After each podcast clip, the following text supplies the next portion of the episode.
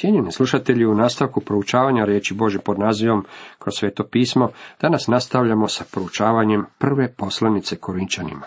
Osvrćemo se na 12. poglavlje. Tema ovom poglavlju glasi darivanje darova.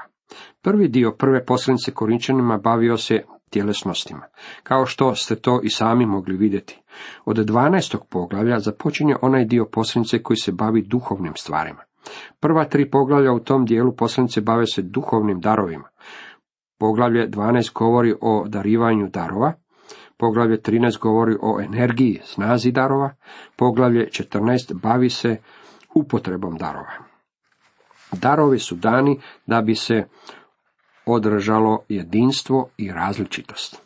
O darima duha ne bih braćo htio da budete u neznanju. U nekim prijevodima je riječ dar napisana kurzivom, što znači da je nema u izvorniku. Ta je riječ bila dodatna zbog jasnoće. Međutim, ako ćemo iskreno, mislim da dodavanje te riječi ništa ne pojašnjava. U stvari, ta je riječ donijela dodatnu zbrku. Skofieldova Biblija donosi dobru bilješku o toj riječi. Grčka riječ je pneumatika, što u stvari znači duhovnosti. Ta riječ stoji kao suprotnost tjelesnostima. Uopće nije potrebno dodavati riječ darovi. U trećem poglavlju Pavao se bavio podjelama koje su bile među vjernicima u Korintu, pa je ondje napisao. Nisam mogao govoriti vama kao duhovnima, nego kao tjelesnima, kao nejačadi u Kristu. Prvi odeljak bavi se tjelesnostima, jer su njihova pitanja bila u tjelesnim stvarima i o stvarima u kojima bi se bavio svaki tjelesni kršćanin.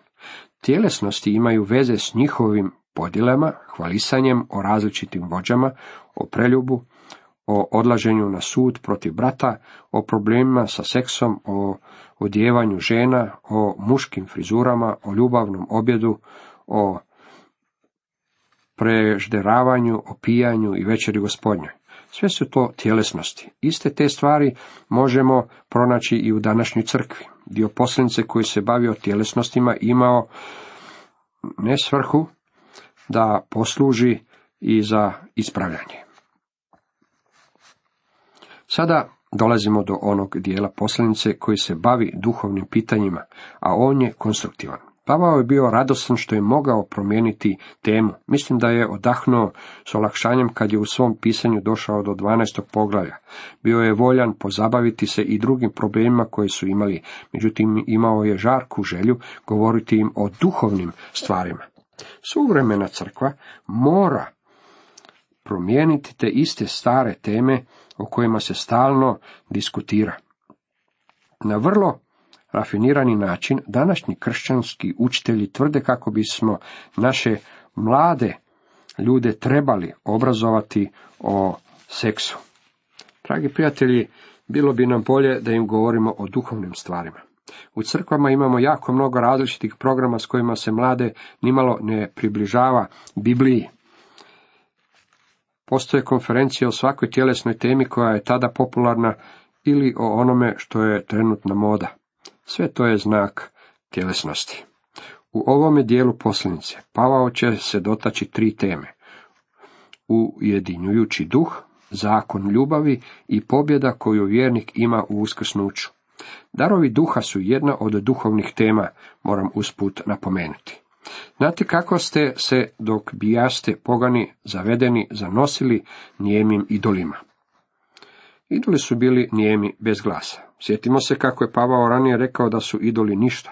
To je razlog zbog kojeg meso koje je bilo prineseno idolu nije bilo zaraženo i pokvareno. Idoli su bili ništa, na žalost ne razumiju to baš svi ljudi. U psalmu 115.5 psalmista kaže Usta imaju, a ne govore. Oči imaju, a ne vide. To je bilo ono što je napisao prorok Habaku. Čemu koristi tesan lik da ga umjetnik teše? Čemu lijevan lik lažno proroštvo da se tvorac njegov unj pouzdaje oblikujuć njeme likove? Ono što je zanimljivo u tome je činjenica da će Pavao govoriti o darovima koje živi Bog daruje vjernicima. Zato ih prvo podsjeća kako su se ranije utjecali tim nijemim idolima. Zato vam obznajnjujem, nitko tko u duhu Božjem govori, ne kaže prokletstvo Isusu i nitko ne može reći gospodin Isus osim u duhu svetom. Tu nalazimo veliku istinu i potpuna različitost kršćanskog života. Isus Krist kao gospodin i nitko tko u duhu Božjem govori ne kaže prokletstvo Isusu, ne možete umanjivati Isusa Krista ako ste ispunjeni Božjim duhom. Stvari jednostavno ne funkcioniraju na takav način. Također i nitko ne može reći gospodin Isus osim u duhu svetom. Pa naravno da možemo izreći riječ gospodin, međutim sjetimo se što je gospodin Isus rekao, neće u kraljevstvo nebesko ući svaki koji mi govori gospodine, gospodine, nego onaj koji vrši volju oca mojega, koji je na nebesima. Mnogi će me u onaj dan pitati, gospodine, gospodine, nismo li mi u tvoje ime prorokovali, u tvoje ime đavle izgonili, u tvoje ime mnoga čudesa činili? Tada ću im kazati, nikad vas nisam poznava. Nosite se od mene vi bezakonici. Evanđelje po Mateju 7. poglavlje od 21. do 23. redka. Činiti Isusa gospodinom je uvjerenje vaše duše, koja je središnja istina kršćanske vjere. Postoje one koji tvrde kako je to Kristov križ, međutim ja se baš ne slažem s tim. Jako mi dolazimo pod križ kako bismo bili spašeni, mi ne stojimo pod križem. Mi bivamo ujedinjeni sa živim Kristom, to je ono što je najvažnije. Poslušajte kako je Šimun Petar zaključio svoju poruku na dan pedesetnice. Pouzdano dakle, neka znade sav dom Izraelov, da je toga Isusa, kojega vi razapeste, Bog učinio i gospodinom i Kristom. On je gospodin, on je suveren, njegova suverenost je vrlo važna u kršćanskom životu. Sveti duh naređuje poslušnost i privrženost duše Isusu. Istinska crkva sačinjena je od onih koji su se okupili oko te istine, protumačene po svetom duhu. Sveti duh tumači Isusa Krista kao gospodina mome životu. Sjetimo se velikog pitanja koje je Isus postavio. A vi, što vi kažete, tko sam ja? Isus još uvijek postavlja to isto pitanje. Možete imati bilo kakvo zanimanje, biti bilo koje boje kože, imati bilo kakav status, tko god ste, gdje god ste i u kakvom god ste stanju, Isus vas pita. A ti, što ti kažeš, tko sam ja? Isus je svojim učenicima postavio to pitanje, a Šimun Petar je odgovorio umjesto cijele skupine. Ti si Krist, pomazanik, sin Boga živoga. Mate 16.16. 16. On je pomazanik, on je kralj, on je gospodin. Niti jedan čovjek nije podoban služiti u Kristovoj crkvi, osim ako njime nije zavladao gospodin Isus. Vidjeli smo tu istinu ranije u ovoj poslanici. Sada to Pavao ponovo naglašava. Ujedinjujuće djelovanje Svetog Duha danas otkriva nam Isusa Krista kao gospodina svim vjernicima. Unutar tog jedinstva postoji različitost darova. Četvrti redak. Različiti su dari, a isti duh. Postoji stanovita podjela darova. Da bi se imalo jedinstvo, Bog daje različite darove različitim pojedincima. Grčka riječ za darove je šarhizama. Neki ljudi tvrde i trude se ovu riječ primijeniti na jezike, pa tako govore o karizmatskom pokretu. To nam otkriva njihovo neznanje, jer se riječ odnosi na sve darove koje sveti duh daruje vjernicima u crkvi. I različite službe, a isti gospodin. To jest, postoji različitost službi. Međutim, isti je gospodin, gospodin Isus Krist. Nema veze koji dar vi možda imate. Gospodin Isus je onaj koji upotrebljava taj vaš dar i on ga upotrebljava za svoju slavu. I različita djelovanja, a isti Bog koji čini sve u svima. Postoje i različita djelovanja, to jest energije. Međutim, isti je Bog koji djeluje u svima, a On je onaj koji djeluje u vjerniku. To nas podsjeća da postoji samo jedan Bog, međutim, On je trojstvo. Trojstvo djeluje zajedno. Postoji jedinstvo, međutim, postoji različitost u jedinstvu. Zapazite ovo. Sveti duh daruje darove, gospodin Isus Krist raspodjeljuje darove, oni su pod njegovom upravom. Bog Otac daje snagu i on je onaj koji udahnjuje energiju u darove. Sve to ima samo jedan cilj, uzvisivanje i proslavljanje Isusa Krista kao gospodina. Dalje kaže, a svakomu se daje očitovanje duha na korist. Kao prvo definirajmo dar. Što je to dar duha? To je kapacitet za službu. To je funkcija. Dr. Levis Sperry Schaffer dao nam je sljedeću definiciju. Dar u duhovnom smislu znači da sveti duh obavlja određenu službu kroz vjernika i upotrebljava vjernika da je učini. Ovome bih ja želio dodati da to mora biti učinjeno u sili Božjeg duha. Učinimo to malo osobnijim. Ja sam ništa, nemam ništa, ja nisam od nikakve koristi, Bogu ili ljudima. To nije skup pobožnih fraza, to su činjenice. Međutim, Bog mi je dao dar i ja moram upotrebljavati taj dar. Drugim riječima, ja vjerujem da je to jedini način na koji će se sveti duh očitovati u mom životu. A svakomu se daje očitovanje duha na korist. Očitovanje duha to je u stvari dar. Dar je očitovanje duha. To ne uključuje neophodnu upotrebu prirodnog talenta. Na primjer, žena ima dar pjevanja, ima predivan glas. Međutim, ako ne pjeva u sili svetog duha, Bog je ne može upotrijebiti. I on je niti ne upotrebljava. To je razlog zbog kojeg je glazba u prosječnoj suvremenoj crkvi pala na tako nizak nivo. Glazbenici misle da im je potreban samo talent i obrazovanje. Misle da ako imaju to, onda su uspjeli i da Bog na neki način ne može bez njih. Stvar je u tome da Bog može mnogo bolje bez njih. Bio sam na mnogim mjestima diljem zemlje i služio sam za mnogim propovjedaonicama. Naučio sam mnogo tijekom godina i mogu razlikovati kada glazbenik doprinosi bogosluženju ili kada ga skreće u nekom drugom smjeru.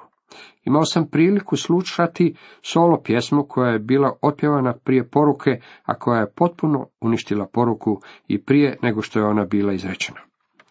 Osjećao sam se tako da bih samo poželio izreći blagoslov i otići kući. Dopustite mi da vam razjasnim kako vjerujem da sveti duh može upotrijebiti prirodne sposobnosti vjernika, samo ako mu vjernik to dopusti. Međutim, prirodni talent sam za sebe je ništa ako nije pod kontrolom i upravom svetog duha. Postoje ljudi koji nemaju određenog prirodnog talenta.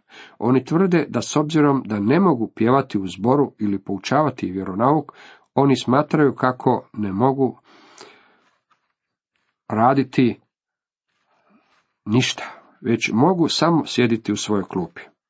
To je jedna od najtragičnijih pogrešaka koje je crkva učinila. Ovaj stih govori nam kako svaki vjernik ima određeni dar. Svaki vjernik. A svakomu se daje očitovanje duha na korist. Riječ za svakomu u grčkome je antropos, što je generički pojam i označava muškarca ili ženu, mladića ili djevojku. Nema razlike tko ste. Ako ste Božje dijete, tada imate svoj dar. Vi ste stavljeni u tijelo vjernika kao dio toga tijela, a jednako tako morate i funkcionirati kao dio Kristovog tijela. A svakomu se daje očitovanje duha na korist. Što je svrha dara? Svrha je izgradnja crkve, tijela vjernika. Ne smije ga se upotrebljavati sebično, već mora biti na duhovnu pomoć ostalim vjernicima. Doista, jednomu se po duhu daje riječ mudrosti, drugomu riječ spoznanja, potom istom duhu. Mudrost znači uvid u istinu. Ja ne mislim da svi mogu doći do punog razumijevanja Biblije, što je i razlog zbog kojeg su nam potrebni učitelji. A Boži duh dao nam je učitelje. Mudrost je uvid u istinu Božje riječi. Spoznaja znači istraživati ili kopati po istini. Mnogi ljudi jednostavno nemaju vremena kopati po Božjoj riječi. Nemaju vremena iskopavati zlato. Jedan čovjek koji podržava naš radio, program rekao je, ja samo plaćam za zlatno grumenje koje mi vi dajete. Kao biznismen i direktor velikog poduzeća on nema vremena provoditi sate i sate u proučavanju Biblije. Ja ne mislim da Bog to od njega niti ne traži. On podržava program, a ja kopam umjesto njega. Mislim da je to moj dar. Tako on i ja radimo zajedno kao partneri i svaki upotrebljava svoj dar. To je vrlo praktično. Drugomu vjera u istom duhu, drugomu dari liječenja u tom jednom duhu. Vjera, rečeno nam je u Bibliji, je srž onoga čemu se nadamo. To je dar. Neki vjernici imaju dar vjere. Ja u sebi nosim kombinaciju škotske i njemačke krvi. Kad imate tu kombinaciju, onda ste u nevolji. Imam u sebi pesimističku krv i na sve gledam s tog stanovišta. U svakoj crkvi u kojoj sam služio, Bog mi je dao nekoliko ljudi koji su imali dar vjere. Mnogo puta mi je prišao službenik, đakon, starješina crkve, zagrlio me i rekao mi, gledaj propovjedniče, sve će ispasti dobro, a znate, i ispalo je dobro. On je imao vjere, ja nisam. Vjera je dar duha. Drugom dari liječenja u tom jednom duhu. To znači da su se bolesni liječili kad bi netko položio na njih ruke. Ja vjerujem da je to bio dar koji je bio dan apostolima i ljudima u ranoj crkvi. Mislim da taj dar danas nije potreban. Mi bismo svoj slučaj trebali iznijeti izravno velikom liječniku. Ne moramo odlaziti kroz muškaraca ili ženu ovdje dole, tražiti od njih da se mole za nas ili da nas na nas polažu ruke. Odnesite svoj slučaj izravno njemu, velikom liječniku Isusu Kristu. Sjetimo se kako je jedan stotnik došao k Isusu i zamolio ga da mu izluči slugu. Nije tražio od Isusa da polaže ruke na slugu, već je od Isusa tražio da izreče riječ i sluga će biti izliječen. Imao je vjere. Takve vjere da se Isus tome začudio rekao, kažem vam, ni u Izraelu ne nađoh tolike vjere. Dakle, svoj slučaj izložite izravno pred velikim liječnikom. Ako odemo takozvanim izlječitelju po vjeri, time pokazujemo nedostatak vjere. Ja vjerujem da Sveti Duh daje stanovite darove koji su bili svojstveni za određena vremenska razdoblja. Danas nitko nema onaj dar koji imao Martin Luther u svoje vrijeme. Mislim da Boži duh daje darove Kristovom tijelu kako bi ono moglo funkcionirati u vremenu u kojem se nalazi, a na takav način da bi od toga moglo imati koristi svo tijelo. Cijenjeni slušatelji, toliko za danas.